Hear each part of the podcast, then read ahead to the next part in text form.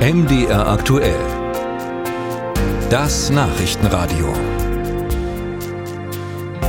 Nach 15 Jahren währendem Streit und endlosen Verhandlungen haben sich die Staaten der Vereinten Nationen auf ein Abkommen zum Schutz der Meere verständigt. Und darüber will ich gleich reden mit einem der deutschen Verhandler, aber zuvor kurz ein paar Details über diesen Vertrag. Geeinigt hat man sich noch nicht so sehr über konkrete Vorschriften, sondern grundsätzlich darüber, wie die Menschheit künftig mit der hohen See, also der Hälfte der Erdoberfläche, umgehen will. Beispielsweise, wie wird ein Meeresschutzgebiet eigentlich ausgewiesen? Wie oft treffen sich die Vertragsstaaten zur Konferenz? Mit welchen Mehrheiten werden Beschlüsse gefasst? Und wie werden Streitfragen beigelegt? Zudem soll es künftig für wirtschaftliche Aktivitäten auf hoher See vorab Umweltverträglichkeitsprüfungen geben.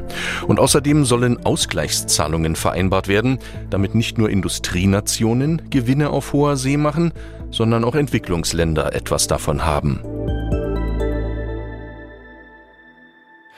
Und darüber kann ich reden mit Sebastian Unger. Er ist der Meeresbeauftragte der Bundesregierung und er hat persönlich mitverhandelt. Und wir erreichen ihn in New York. Hallo, Herr Unger. Hallo. Sind Sie stolz auf das Ergebnis? Ja, wir sind äh, stolz, wir sind unglaublich äh, froh, dass das geklappt hat. Das war, Sie sagen, 15 Jahre äh, Diskussion, zum Teil sehr, sehr schwere Verhandlungen. Viele Interessen sind da aufeinander geknallt und wir freuen uns, dass gerade auch in dieser Zeit, wo ja internationale Zusammenarbeit auf wirklich größte Herausforderungen gestellt äh, sind, ist das ein ganz, ganz toller Erfolg hier. Erzählen Sie mal ein bisschen, wie war das zum Schluss in der Endphase der Verhandlungen? Oder anders gefragt, wie erschöpft sind Sie jetzt? Ja, wir sind schon alle hier in der deutschen Delegation und auch mit unseren europäischen Partnern. Da haben wir ja zusammen hier ähm, verhandelt als ein gemeinsames Team.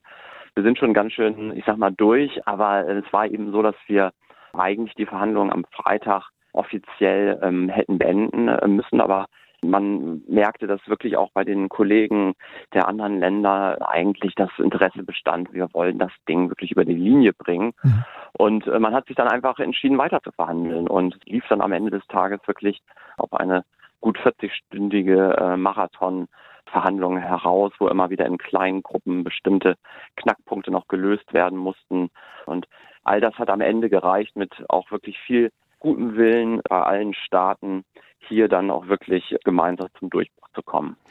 Aber was bedeutet jetzt dieses äh, Ergebnis? Also ich habe gelesen, Steffi Lemke, Bundesumweltministerin, sie hat sich tief bewegt gezeigt.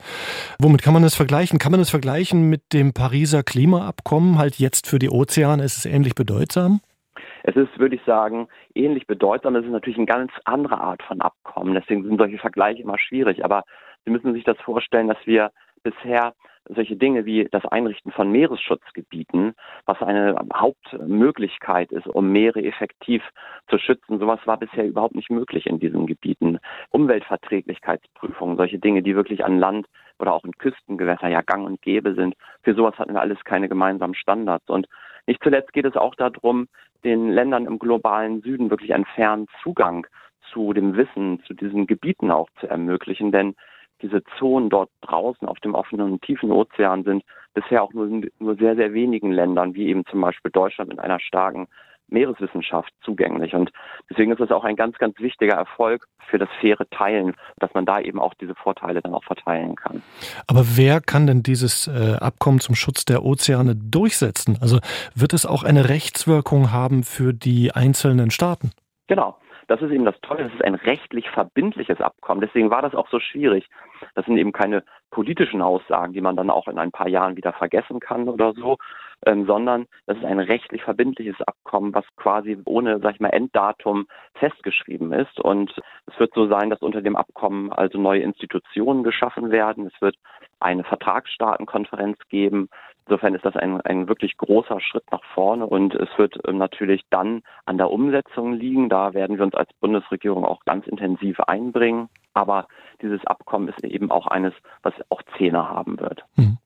Herr Unger, noch ein persönlicher Eindruck verbunden mit einer Frage. Ich bin seit äh, vielen Jahren Sporttaucher und ich habe gesehen, wie in den letzten, vor allem in den letzten 20 Jahren, die Meere zu einer Mülldeponie verkommen sind. Vorletztes Jahr habe ich vor Mallorca unter Wasser die Tüten und schwimmenden Plastikteile gesehen mhm. und Fische, die danach schnappen auf der Suche nach Nahrung oder im Roten Meer, wo der Großfisch verschwunden ist in den letzten Jahren. Das macht alles doch ziemlich traurig.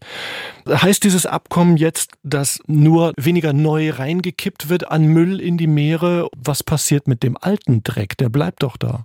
Ja, also erstmal haben Sie völlig recht.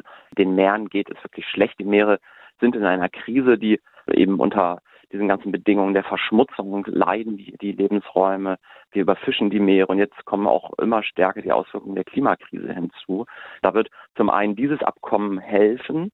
Es ist eben keine Lösung dafür, diese Probleme, aber es ist ein ganz wichtiger Schritt, um Ruheräume in den Meeren zu schaffen.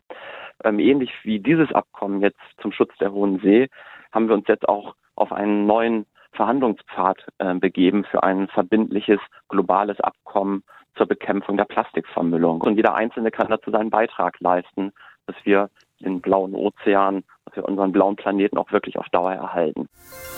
Musik